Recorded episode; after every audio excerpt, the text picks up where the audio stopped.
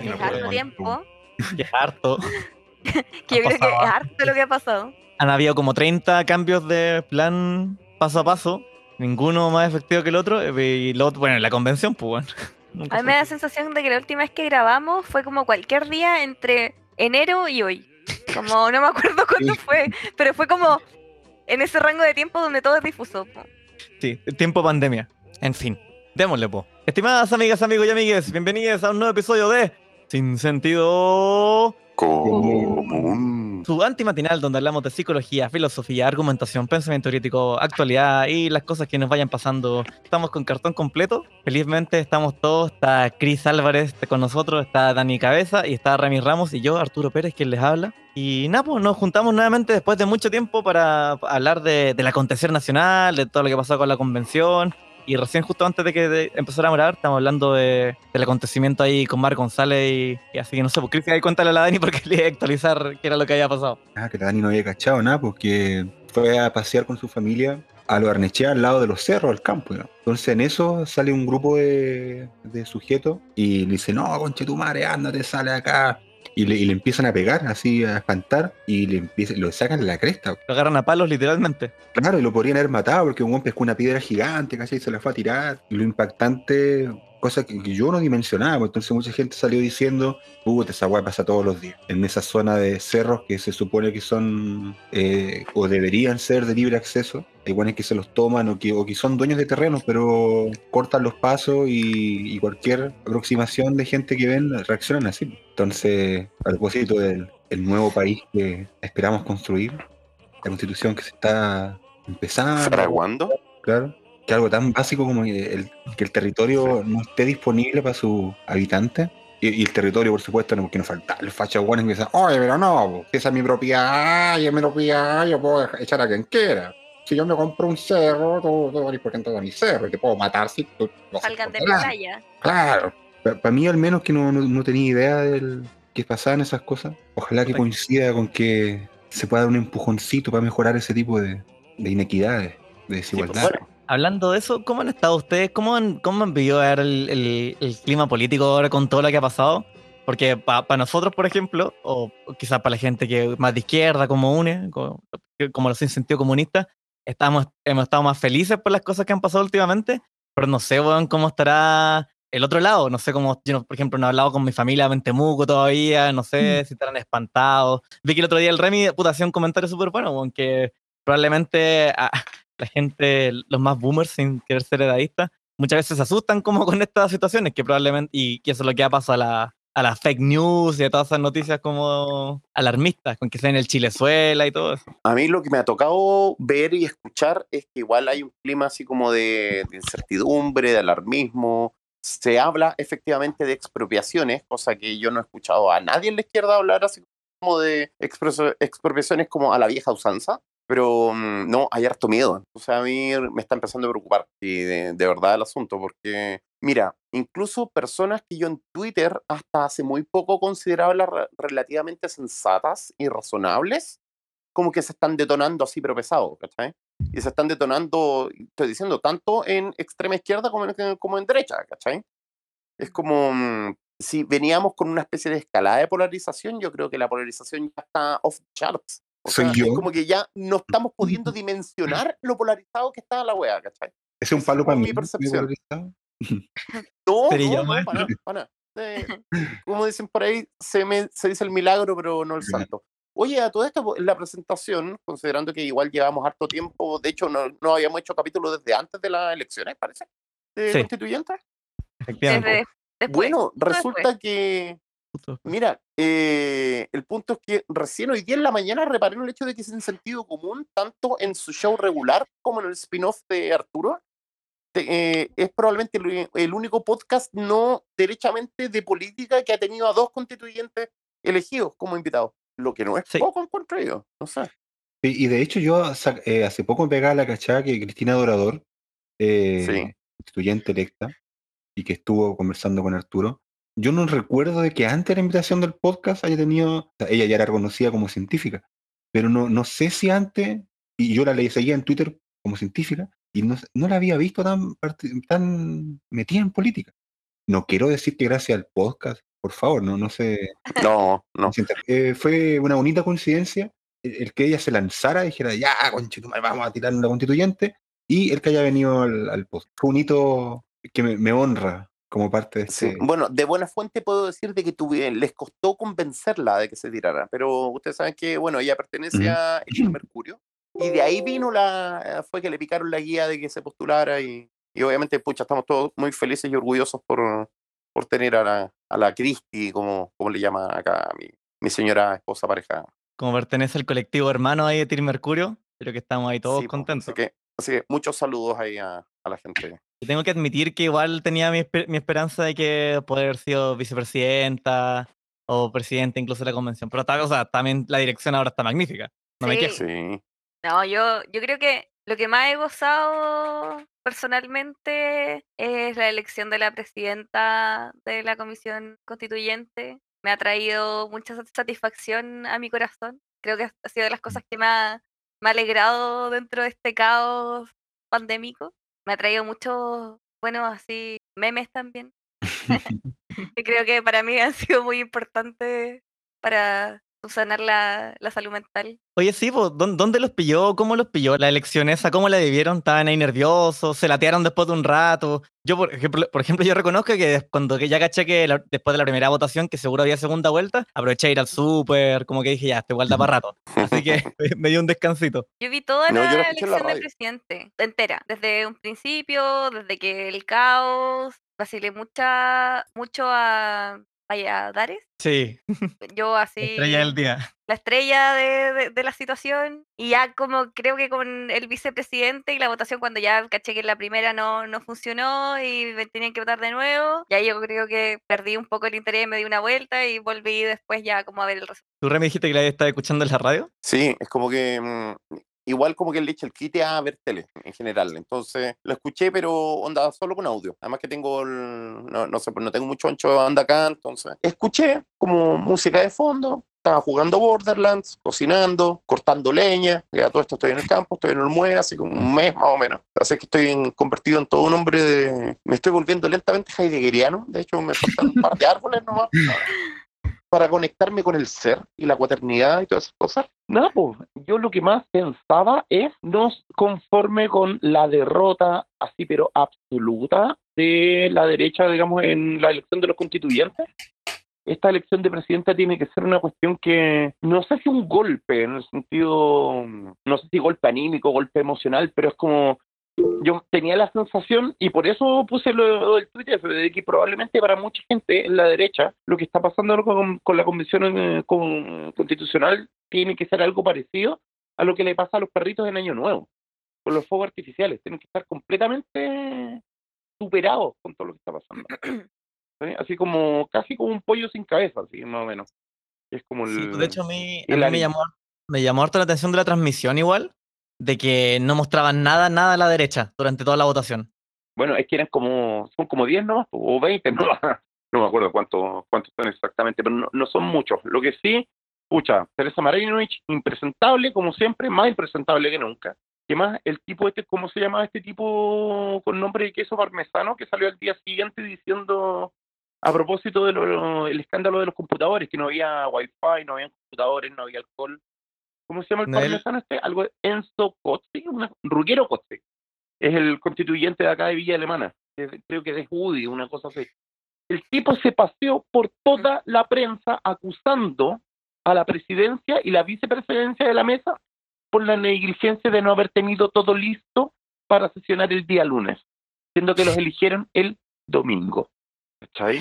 Puta, Es como, loco, el nivel de desconexión con la realidad, ¿cachai? O el nivel de sin sentido, por decirlo así, de falta absoluta de sentido común, es una cuestión que a mí me, me conmueve, hasta me encuentro conmovedor. Ah, ya, en fin, eh, cedo la palabra. Chris, no sé, tú- ¿cómo, se- cómo seguiste ahí la, la votación? ¿La, seguiste, ¿La pudiste ver? No sé en verdad en qué estabas. Sí, eh, justo mis nutrias estaban compartiendo con Wincitas. Así que puse la señal, puse en el computador, busqué una señal en vivo, pillé la de CNN, CNN Chile. Y claro, seguí la votación y lo más, estas cosas simbólicas, ¿cierto? Que, como dice la Dani, alegran un poco la vida. ver la elección de Elisa Loncón, su discurso y ver las caras de buenos como Harry Jurgensen o un facho culiado que no me sé el nombre, pero que hacía la campaña para constituyente disfrazado de guaso. Uy, sí, eso- Estaba vestido de weón. todos esos weones que, que son el del latifundio, ¿cachai? Y yo, puta, mi papá es de campo, de Payaco, vivió en un fundo, fue un, un peón de fundo. O sea, tengo conciencia de, de lo podrido que es ese mundo.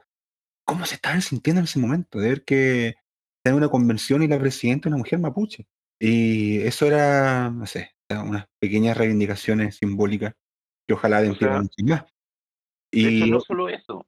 Otra eh, cosa, mujer mapuche y culta. Yo creo que esa Ah. es la weá que más les duele y que más se han negado a aceptar. Es una mujer profundamente preparada, educada y eso no les cabe en la cabeza a estos weones. Es una cosa O sea, increíble. a mí eso es lo que más me molesta. Como eh, tener el estereotipo mental de que fuera casi como algo sobrenatural. Es como que tuviéramos un unicornio eh, del pueblo mapuche, ¿cachai? Porque es una persona culta, es como, porque es una persona que, tiene estudio, es como destruyó absolutamente esta idea y, me molesta más el hecho de que se sienta como algo especial, ¿cachai? Como que fuera algo como súper innovador. Oh, una mapuche que eh, estudió. Es como, o sea, es cero conocimiento de, de, de- de la gente, de la realidad. O sea, como este mismo tweet que fue eh, trending cuando dice como, oye, ¿y sabe leer y escribir? Y es como que tenga que salir todo el mundo a decirle como, a, a tirarle en cara como los títulos de, de, de la doctora Loncón, así como para decirle, oye, estáis hablando pelotudeces, pero me molesta como por lo que les decía recién, no es un unicornio, no es la única mapuche que tiene estudio, no es la única persona culta que pertenece al pueblo mapuche o a cualquier pueblo originario.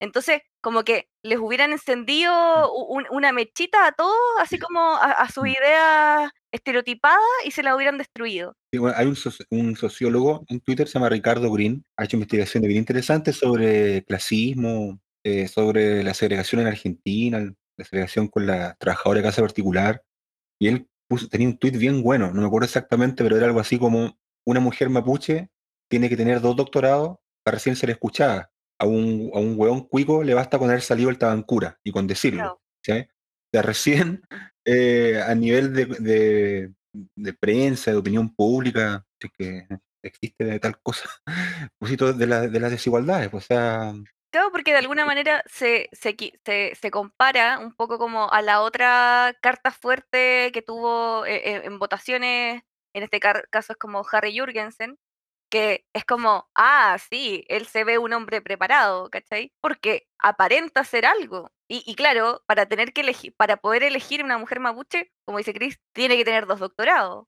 Sí, y ahí también entran otras cosas como de los estereotipos que hemos hablado otras veces también cuando, como cuando pensamos, no sé, por la validación que te da cómo estáis vestidos, ¿cachai? Asociado a los estereotipos. ¿Cachai? Como esto que hablamos del Dr. File y decimos como, ¿por qué, Mm.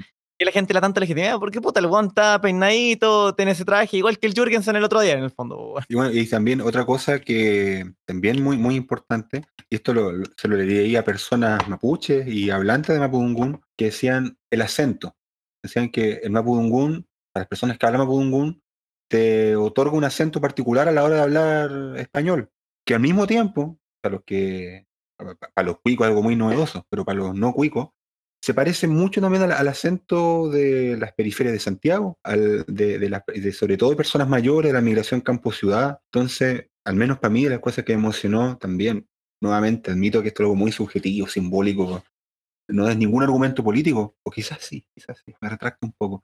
Lo que voy- Porque ese cariñito de escuchar por primera vez en tanto tiempo una voz de autoridad, ¿cierto? Que está hablando y que se parece a la voz de mi abuela, por ejemplo. Que, y, que, y que es la voz de tantas abuelas y madres de Chile. Y, eso también, eh, a propósito de, de- de la imagen del Remy de los fachos asustados debajo de la cama, yo creo que eso también les perturba mucho. O sea, escuchar ese acento, que no es el acento que escuchan en las noticias, con el que lo entrevistan del Mercurio, debe ser algo bien, una disonancia cognitiva bien grande. que también puso en cuestionamiento su background académico, Claro, de hecho, hay gente que, que decía, ay, pero si, ¿quién me manda a leer weas y cloaca? Weas de mierda y diciendo como, oh, yo hablo mejor que ella, pero, o sea, dando a entender que habla mal, pero ¿está hablando mal realmente? O sea, Es que, si la Claro. se expresa bastante bien. porque probablemente si hubieras escuchado un, no sé, alguien de no habla hispana con un acento, por decir un gringo, con un acento en español, hola amigos, no, ah, no habría sido un, un problema. Era un problema su acento y era un disonante por lo mismo. Claro. O sea, no hay tal cosa como no tener acento. Todos tenemos un acento. Sí. O sea, uno se da cuenta que uno tiene acento cuando uno, por ejemplo, a mí me pasó que hubo un tiempo que empecé a hablar cantadito y empecé a... eh, A Montt. Eh, pero no, Juez. po, es el, el mito de la... Claro, po, o sea, si durante décadas, siglos, ¿cachai? Hemos sido gobernados por hombres blancos, mayores, bien vestidos, de- con corbata, y pasar a, ver una posición de autoridad a una mujer con atuendo tradicional mapuche, con un acento distinto, yo creo que para muchos de estos hueones fue un acabo del mundo. Lo otro que me da paja a mí, que, la Ani también como que lo estaba, la estaba jinteando como para ese lado, pero e- es el hecho de que, de, de que también haya que, haya que haber tenido que enrostrar en el fondo los títulos, en verdad, porque tampoco le idea es ser academicista, como que tampoco a la gente la valía tener eh, dos doctorados, tener más estudios, o sea, de todas maneras indica algún nivel de preparación, si tampoco hay que desconocer eso, pero tampoco te invalida como persona o te valía como persona tener Y un estudios. nivel de, de perseverancia supremo. O sea, sacar dos doctorados para mí es un mundo... Eso sí que es un unicornio. O sea, como una persona que logra persistir en ambas en ambos sufrimientos constantes. Sí. Que a Oye, propósito del Bueno, a mí por lo comentario menos, mental de, del que ha estado rondando últimamente, la mayoría de la gente que, cur- que cursa estudios eh, de postítulos que termina con alguna secuela de salud mental por el nivel de estrés al que está se ha sometido. Yo creo que aquí todos hemos sufrido un poquito. Confirmo también el, el dato. Oye, y lo, y lo otro que, a, a propósito de las corbatas, para, para mencionar al, al abogado sin corbata, eh, eh, Jaime Baza, para mí también ese fue como, no sé si se acuerdan del video, a mí me encantan estas cosas virales, pero el video cuando lo cuestionan por andar sin corbata y sin chaqueta, No, ¿cuándo fue eso? era Sí. básicamente una falta de respeto a Claro. la comisión venir en mangas de camisa. fue una comisión en donde él iba como, como asesor y el cuestionamiento a su persona es, pero ¿cómo viene sin corbata y sin chaqueta? Así como, bueno, si va a venir sin corbata, al menos póngase la chaqueta. Y claramente él hace lo mismo en ese video que tuvimos que hacer, yo creo que todos cuando empezaron a cuestionar a la doctora Loncón, que fue como, oye, el tipo está, él tiró todos sus títulos en la mesa y le dice como, bueno, si es que la corbata me va a sumar algo, no sé qué opinan ustedes, pero yo creo que para mi opinión y mi, mi aporte a esta comisión no aportan nada. Bueno, yo creo que Es también un, podemos- no es el aformismo, creo yo. Le iba a decir a propósito también de, de la vestimenta y cosas que no se ponen. Me da risa el comentario de Copano de la Tere Marinovich que hacía Tere con la mascarilla media asta.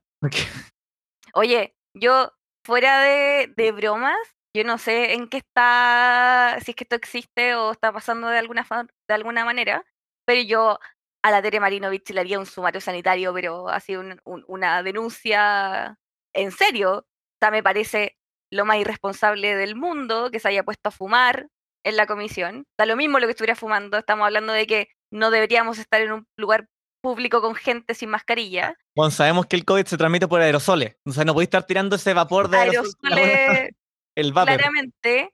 Y, y después, o sea, yo, yo igual he seguido mirando, no sé, no sé si fue ayer hoy día que estaba así vociferando, gritando en la, en la mitad de la comisión con la mascarilla acá. O sea, como, ¿qué, qué, qué imagen estamos presentando y qué imagen estamos diciendo como esto es súper válido?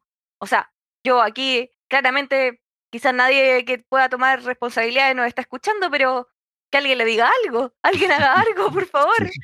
Suave Bachelet, haga- haga algo. Como un paipazo, así como.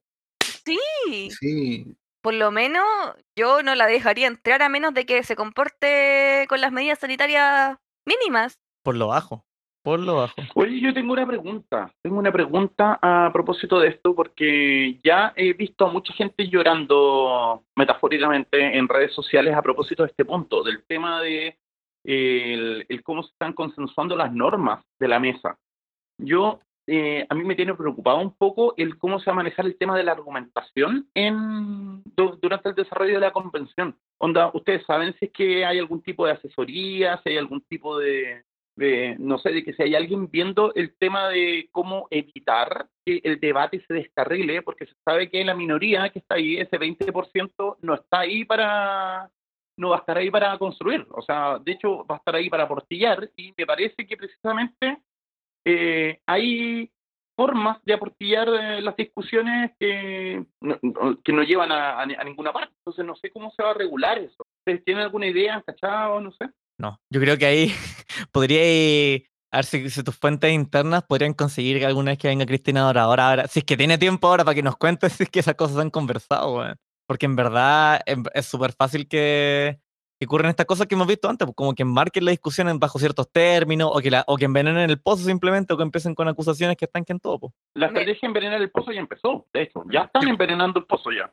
Me pasa mucho. Bueno, eh, vamos a preguntar por interno, a ver si es que podemos eh, pedirle un- unos minutitos a, a Cristina en caso de... Aunque es difícil porque obviamente va a estar muy ocupada en todo lo que queda del año.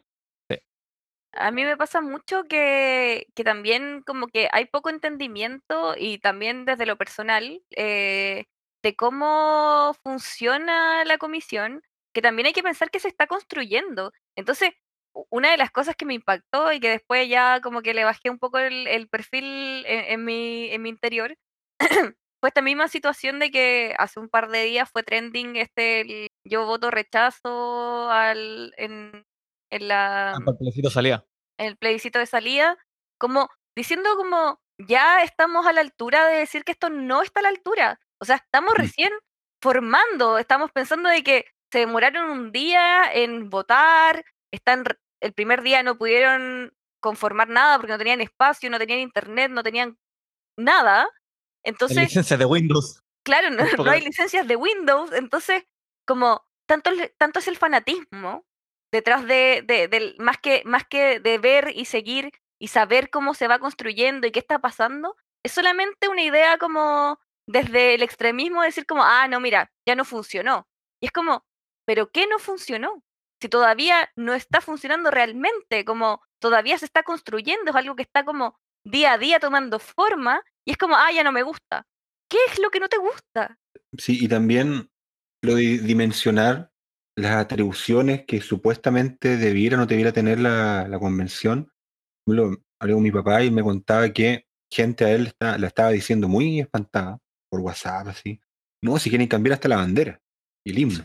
Él me lo contaba con risa, así como, ¿y dónde salió esa weá? Y dice, ah, yo decía, es que no, sé qué constituyente, pero lo comentó, así como, eh, eh, y si queremos lo vamos a revisar también, o, lo podemos cambiar también. Y claro, yo entiendo esa, esa declaración usando, no sé, weas que uno aprende en la universidad, análisis de discurso, esas cosas, eh, discurso político y todo eso. No es que está diciendo que lo van a hacer. Decir eso no significa anunciar que eso va a pasar o que lo quieren hacer, pero sí una declaración de, de decir, tales son nuestras atribuciones que podemos revisarlo. Y probablemente, no sé, una paja hacer una bandera. Los países que han intentado cambiarla el último año, eh, Nueva Zelanda, entre otros, terminan dejando la misma porque es mucho huevo y tener otra que se deje contento a, a un- una masa crítica de gente más difícil que, que mantener lo que hay. Así que lo más probable es que eso no pase nada. Pero sí es un, un recordatorio, una alerta de que si, supo- si se supone que es realmente un poder constituyente, ese es el alcance de las atribuciones, como los límites del país, por ejemplo. O sea, no es que lo, lo- vayan a cambiar ni que ni, ni- algo vayan a discutir, pero cuando se constituye, entonces la constitución del 80, si no me falla la memoria, la ley en el colegio, eh, son, es el tipo de cosas más básicas que, de- que, que aparecen declaradas. Entonces, eh, esta idea, o sea, yo creo que todavía mucha gente no dimensiona o no quiere ver el, el alcance que se supone debería tener la convención y todavía se quiere aferrar a esta idea de que no, esto es una reforma. Es casi una comisión del Parlamento o Congreso, hay una de las dos que no se puede decir para Chile, no me acuerdo cuál es cuál, el Congreso, que, va a hacer un- unos arreglitos por ahí y por allá, va a cambiar un par de derechos, pero no, no mucho más. Y que se haga rápido y que se haga corta. Es como, no, o sea, la idea justamente es que se vaya revisando desde las bases mismas, aunque sea para reafirmarlas, pero que no sea, que no se dé por hecho. Yo creo que de nuevo hubo como una oleada de, de las fake news eh, que han pegado potente, yo creo que a los mismos grupos que hemos conversado, yo creo, varias veces, eh, que, que, publican esta noticia. O sea, como yo misma, o sea, por dar un ejemplo, en el grupo del edificio, en el grupo de mi familia, en el grupo de estos eh, tíos, primos, sobrinos usuales, eh, ayer creo que fue, salía como una noticia así como, no, es que los constituyentes pueden hacer lo que sea, entonces pueden demorar la constitución siete años y subirse los sueldos a 40 millones cada uno y así va a quedar Chile. Y yo como, no.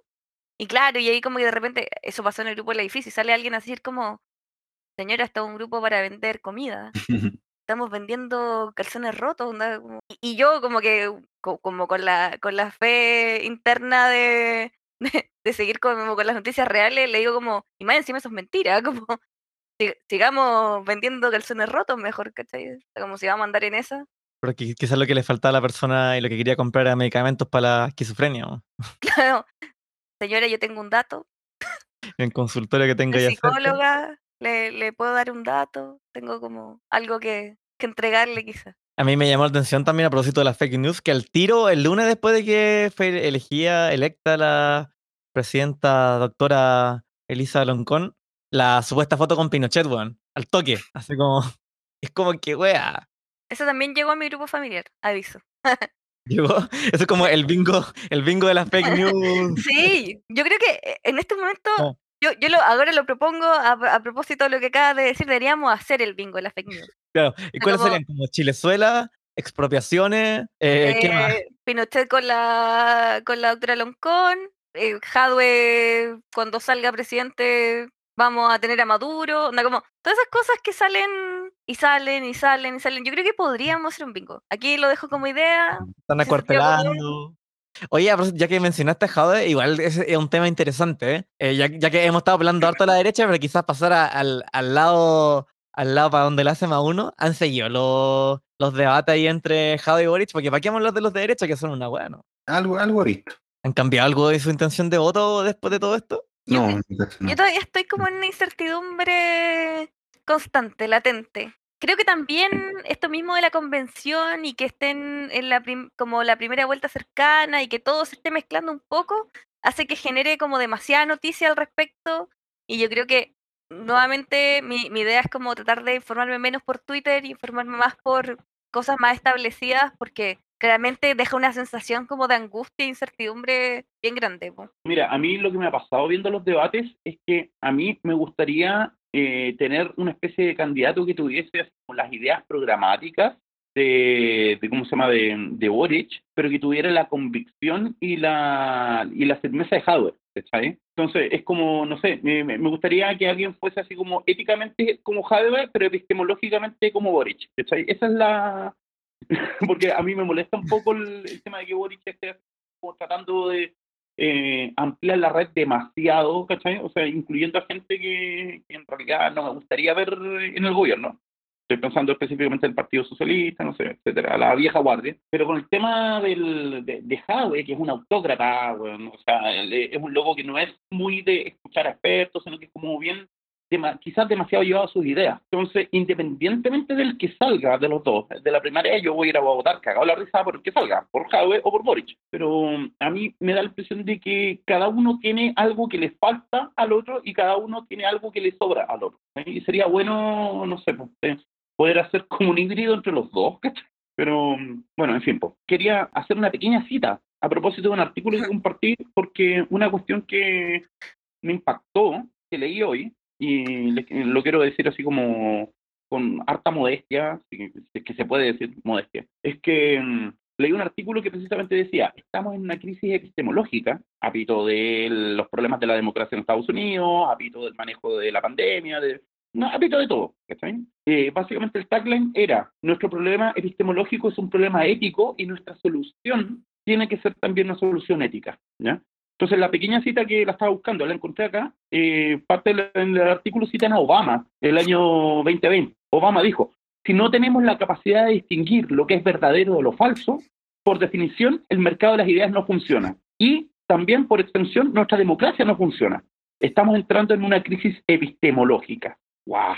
Insisto, esta cuestión de que eh, pensar mejor, eh, construir mejor conocimiento, no pasa solo por tener herramientas formales, sino que también por tener principios, virtudes, convicciones éticas. Es una cuestión que como podcast lo hemos estado diciendo literalmente desde el programa 1. Sí, ahora también Eso- eso de, no por nada lo hizo Obama, la analogía con eso del mercado la idea, que al mismo tiempo es una cuestión está media poperiana de que, ¿qué se quiere decir con eso? De que hay una especie de autorregulación, es donde por sí sola habrá un equilibrio donde saldrán las mejores ideas, las dejamos circular nomás, y tal como el, precio de mercado, la oferta y la demanda determinan la cantidad y, y to- y todo eso ya es justo, porque al mismo tiempo epistémicamente correcto, porque es la razón individual de todos los individuos sumados para determinar ese, ese precio, pasaría algo similar con las ideas. Y cuando no ocurre, cuando aparece la imbecilidad, ah, es que alguien está metiendo mano, porque si no, no, no, no, no- no- la racionalidad individual eh, sumada, la, la racionalidad colectiva, no nos podría haber llevado a eso. Y, y esa fascinación y al mismo tiempo mm, incomprensión de los gringos con el nazismo, de que no, de que los alemanes estaban casi embrujados, era una cuestión como Hitler era como un Hamelin tocando la flauta y llevando engatusados los alemanes a, al- a la barbarie, que no hay otra explicación, ¿cierto? Y no, y toda esa weá eh, tiene la misma falla de origen que la, lógica del, del mercado, que la, nuestra propia irracionalidad explica por qué la libre circulación de ideas de vez en cuando va a terminar produciendo también monstruos. O sea, las razones, distintas razones por las que una persona, un grupo de personas adquiere una idea, o mejor aún, dicho desde el otro lado, de por qué una idea logra implantarse exitosamente en más personas o en otras, siguiendo un poco por analogía nomás, no, no me la quiero tomar tan en serio, pero esta idea de los memes, ¿cierto? Cuestión media evolutiva, son, pueden ser tan circunstanciales, tan contingentes. O sea, lo mismo que la evolución misma, son hasta exactaciones. De repente una idea del tipo odiar a tal weón. De repente pasó colada como una talla y terminó volviéndose en serio. O, o el mismo caso, caso histórico, el antisemitismo de los nazis no, no era una innovación de Hitler, era una cuestión que estaba, venía del cristianismo en la Edad Media, por lo menos en toda Europa. Entonces, quedó ahí, podría haber sido otra cosa. Entonces, eso me hace hacer más, me hace ver con más dificultad la superación de la crisis ético-epistémica por medios puramente éticos y epistémicos. Y acá tal vez yo termino confesando, transparentando, transparentando tendencias un poco indebidas. Pero es cuando yo no veo, no veo con tan malos ojos ciertas medidas un poquito autoritarias. Como lo puse en Twitter, o sea, tanto Jado como Boys diciendo, no, no, compadre, ¿cómo se te ocurre? Yo no voy a cerrar nunca ningún medio, libertad de prensa y la weá. Ya, pero el guardián de la salud estamos, por ejemplo. Ni siquiera pensemos en la tercera, ¿no? weas que solo se dedican a hacer daño. Yo creo que se justifica cierta intervención un poquitín. Por supuesto que eso no es ninguna decisión epistémica ni, ni quizá ética. Como cuando hablábamos de los argumentos hace un tiempo, quizá en el último programa, y que a veces los malos argumentos son efectivos. Y, y a esta altura de la vida yo no dudo de, de ocuparlos si corresponde. A veces un argumento falaz puede movilizar a una persona en una dirección correcta y para no espantar a nadie con, quiero decir, correcto o incorrecto, vacunarse. ¿cachai? Pero a veces quizás basta con decirle, mira, ese weón que dijo el argumento antivacuna, Es un Marihuana. wea, y si, una, y si esa persona justo odia a los marihuaneros, ah, sí, me vacuno. No es un argumento lógico, pero lo importante es que se vacunara, ¿cachai? Sí, bueno, en fin. Que sé que yo- como ah, subiéndome también a lo que tú estabas diciendo, bueno, de que efectivamente en el, entre comillas, libre mercado las ideas, como le gustaría decir quizá a los libertarúpidos, a los velolios, no sé, a esa gente de internet, los barbones de internet, los amigos, los cripto bros, los amigos de las bitcoins. Efectivamente hoy en día sí hay elementos que, entre comillas, influencian el discurso, como los algoritmos de las redes sociales, pues los algoritmos de relevancia, que en el fondo hacen que ciertas ideas sí salgan a la superficie, po, y no cualquier idea sino que ideas que suben el engagement en general, que no son ideas, en general son como ex- ideas extremas o, o que apelan a, a la emocionalidad mucho y no a las partes buenas de la emocionalidad, sino que muchas veces al morbo, a la rabia, a la ira, a, a tirarle mierda al, al grupo que no es el mío. Claro, el, ¿se acuerdan ese lindo concepto que era el hatevertising? Esa Sí. idea de que las emociones movilizan, pero la que más moviliza es la indignación y la rabia, po. Entonces, ah, eh, Eso se ha estudiado. Hay una investigadora gringa que se llama Molly Crockett. No sé si es psicóloga, economista o ambas. está en Twitter. Y- eh, eh, es bacana ella, muy bacana. Sí, ella ¿Cómo estudia mucho eso. Molly Crockett. Molly Crockett la vamos a seguir. Acerca de. ¿El neurocientista? O, o claro, o es neurocientífica, no, no recuerdo. Una, una mujer joven. Sí, muy joven. Sí. Y, o sea, confirmado que por lo menos en Occidente, en, en sociedades industriales más o menos, lo que la gente más comparte y más rápido y más se compromete son las cosas que generan rabia y odio. O sea, Yo eso todavía me, me causa un poquito de felicidad cada vez que Twitter me dice, ¿estás seguro que quieres retuitear esto sin leerlo? Me gusta, me gusta que todavía me ponga ese freno. Igual le pongo RT, sin haber leído la web. Sí. La leo después, la leo después y, después, y si no me gusta después lo borro. Fue que dije la cagada. Pero quizás lo leí. A mí me, me molesta un poco a veces porque como que me dan ganas de pelear con Twitter. Como si ya lo leí, lo que pasa es que ahora lo estoy retuitando. Ah, bueno, No, eso también Lo pasa. leí por claro. otro lado. Claro, Cálmate. No lo abrí en Twitter, lo tengo abierto en una ventana al lado. Tengo el No PDF. todo gira alrededor tuyo, Twitter. No todo gira alrededor tuyo. Ubico a los autores, sé que, sé que hay gente Sí, decente. Claro, Lo escribí yo. Ah, lo escribí yo. ah, lo leí. Claro. Ay. Bueno, y, y a propósito también de lo que mencionaba antes Remy, pues de la crisis epistémica, yo creo que por eso también tengo mi- mis dudas con Mr. Jade todavía, sobre todo por el tema de hacerle caso a los expertos. Creo que ahí, ahí es donde tengo mi, mi más grande reparo, mi reparo epistémico. Pero es cierto que también, si yo pudiera elegir, haría la fusión así Dragon Ball, haría el Jade. Igual a mí, como que después de la primera eh, primer debate, a mí me dejó como una sensación como de optimismo por lo mismo, como que siento que eh, de alguna manera, salga quien salga, eh, debería haber quizás como una relación un poco más de, de construir eh, un, un gobierno en conjunto. O sea, como, como súper eso de, ah, hay mucha gente, que, o sea, dejó muy buenos memes, yo insisto con los memes, para mí son importantes en mi vida, pero como esto de, ay, sí, no, dilo tú, no, dilo tú, y como puras flores, puro amor, y es como, igual eso es un poco la idea, como, o- ojalá de alguna manera pudiéramos tener una convivencia pacífica en donde se toma en cuenta la idea del otro y se pueden llegar a consensos como razonables. O sea, creo que el, el- el entender la política solamente el como yo te odio porque tú dijiste eso y como yo te odio, todo lo que dijiste es estúpido y es como, no es la idea. Bueno, en todo caso, yo la otra pensaba ayer también que hace harto falta en Chile que los debates sean debates reales. Porque en el fondo un debate no es tirarse mierda y un debate tampoco es que te hagan preguntas maleteras los o preguntas de mierda los periodistas, como la de ayer de Pablo, y por ejemplo ahí la de la salud mental. weón. Bueno, igual, propósito de la prensa, que muchas, por ejemplo, ya ayer fue Pavlovich, otros días el odio es contra Matías del Río, y por supuesto hay gente despreciable, yo concuerdo perfectamente con, con Felipe Abello en el juicio que hace sobre Matías del Río. Y- Matías del y- lucro. Claro, y, y un estúpido además, y muchas cosas. Pero yo pienso, aparte de la cuestión de, la, de la propiedad de los medios, del, eh, la línea editorial ideológica que tienen los medios, descontando eso, y por supuesto es terrible, y, está, y, lo- y la limitación de información que hay es grande, no me parece mal que existan, porque en fondo esa es su pega, esa es su función. Y la política, entendida en este caso como lo más cotidiano, la administración de un Estado y, y los distintos poderes a los que hay que enfrentarse, te van a tocar weas peores, ¿cachai? Te van a tocar weones peores que Matías del Río. Tanto más tonto como más perverso y con más poder. Lo mismo con Pavlovich. Entonces, eh, nuevamente, eh, claro, quizá en términos éticos lo ideal sería no tener gente como, como Del Río y Pavlovich, si no te preguntaran ocupando tanta falacia, y te hicieran preguntas lógicamente muy bien estructuradas. Pero no está así el mundo también. Entonces creo que son interesantes esos ejercicios de que los candidatos se han enfrentado a ese tipo de encerronas muchas veces. Y bueno, a ver cómo salir de acá. Sé que yo estoy de acuerdo contigo, como en, o sea, estoy, me gusta también que en esos espacios donde pueden ejercitarse, pero también me pasa que encuentro que, por ejemplo, la pregunta de la salud mental, en verdad, que es la que más me, me dio rabia, que igual a harta gente, y encuentro que a esta altura es como si le hubieran preguntado, no sé, ¿cachai? Si opinaba que la Tierra era plana o redonda.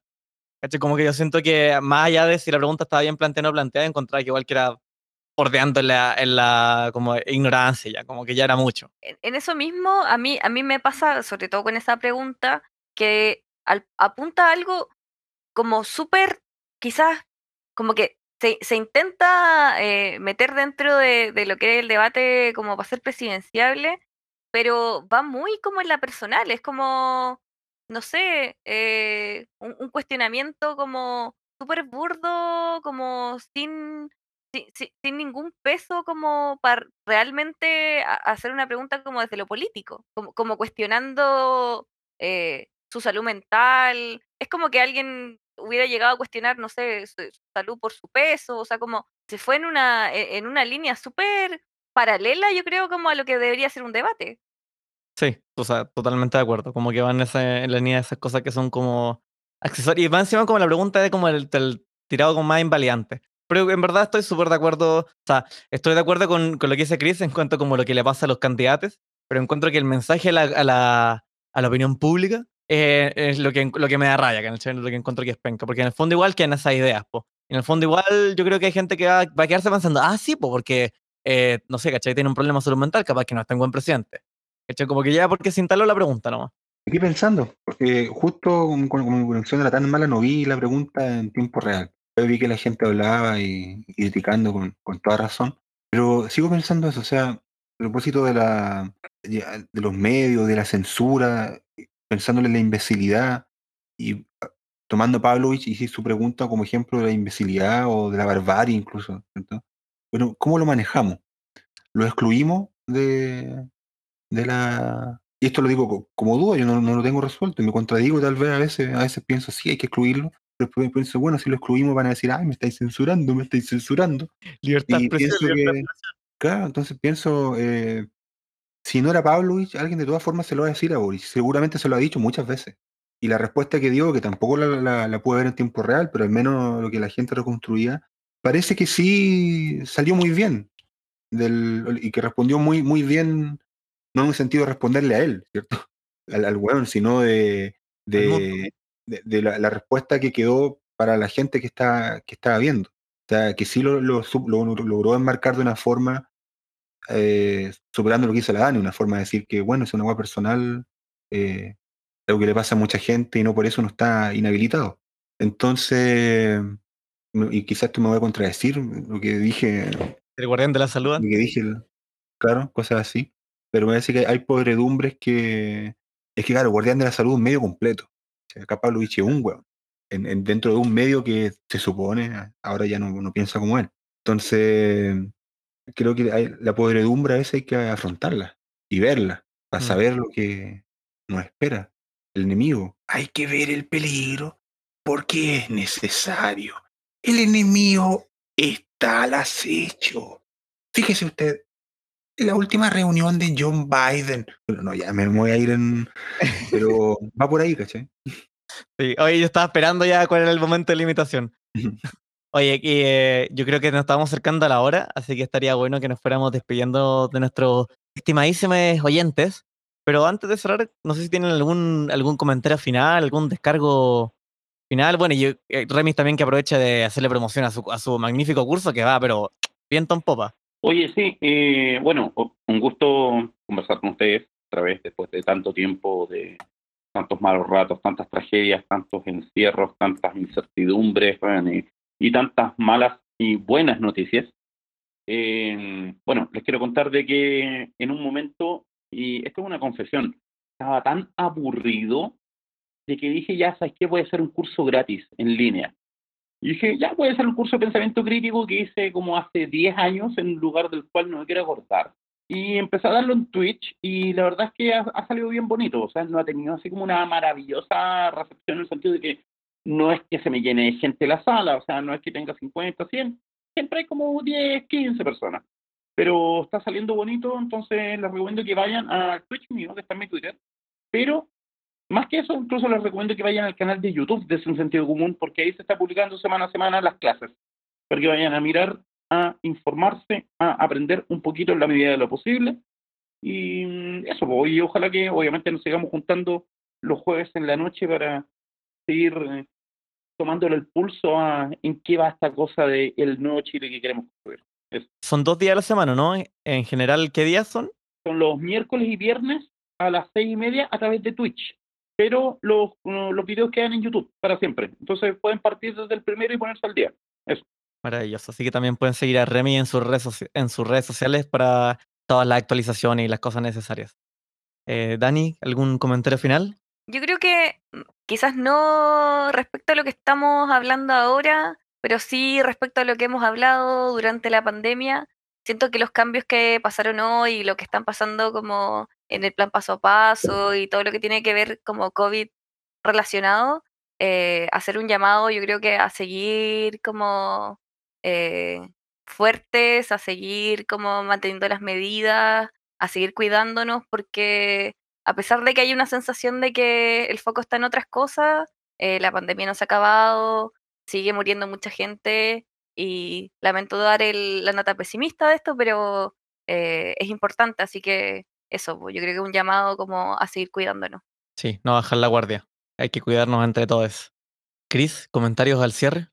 No mucho en realidad más que cuidarse, que, en el peligro seremos todos necesarios y ponerle ojo a la convención porque lo digo como- tarea a mí mismo, yo he visto re poco estos días, pero eh, quienes puedan, entiendo que no toda la gente va a tener el tiempo, la fuerza, pero quienes puedan, hay que ejercer ese rol fiscalizador ciudadano, en la medida que sea, pero estar pendiente y agarrar la chuchada a quien corresponda, por las razones que corresponda, y que ojalá no dejemos pasar esa, esta oportunidad. Hay que hacerse partícipes. Hay que aprovechar todas las instancias que hay para participar en este nuevo Chile, en este nuevo Chile que se está refundando, que sea más democrático y ojalá que nos cuidemos entre todos. Eh, bueno, entonces le queremos dar las gracias a todas las personas que nos han escuchado hasta este momento. Sabemos que hay mucho contenido en internet, así que si nos han permitido acompañarles mientras lava la losa, mientras caminan, mientras pasan al perro, mientras doblan la ropa, mientras lava la ropa, eh, mientras hacen las cosas de la casa, te lo agradecemos enormemente. Si les gusta lo que hacemos, si les entretiene nuestra conversación, no se olviden de compartirlas con las personas que los conocen y que respetan sus gustos, porque esa es la recomendación más efectiva. Y bueno, nos vemos en una siguiente entrega de Sin Sentido Común. Común. Hasta pronto. Común.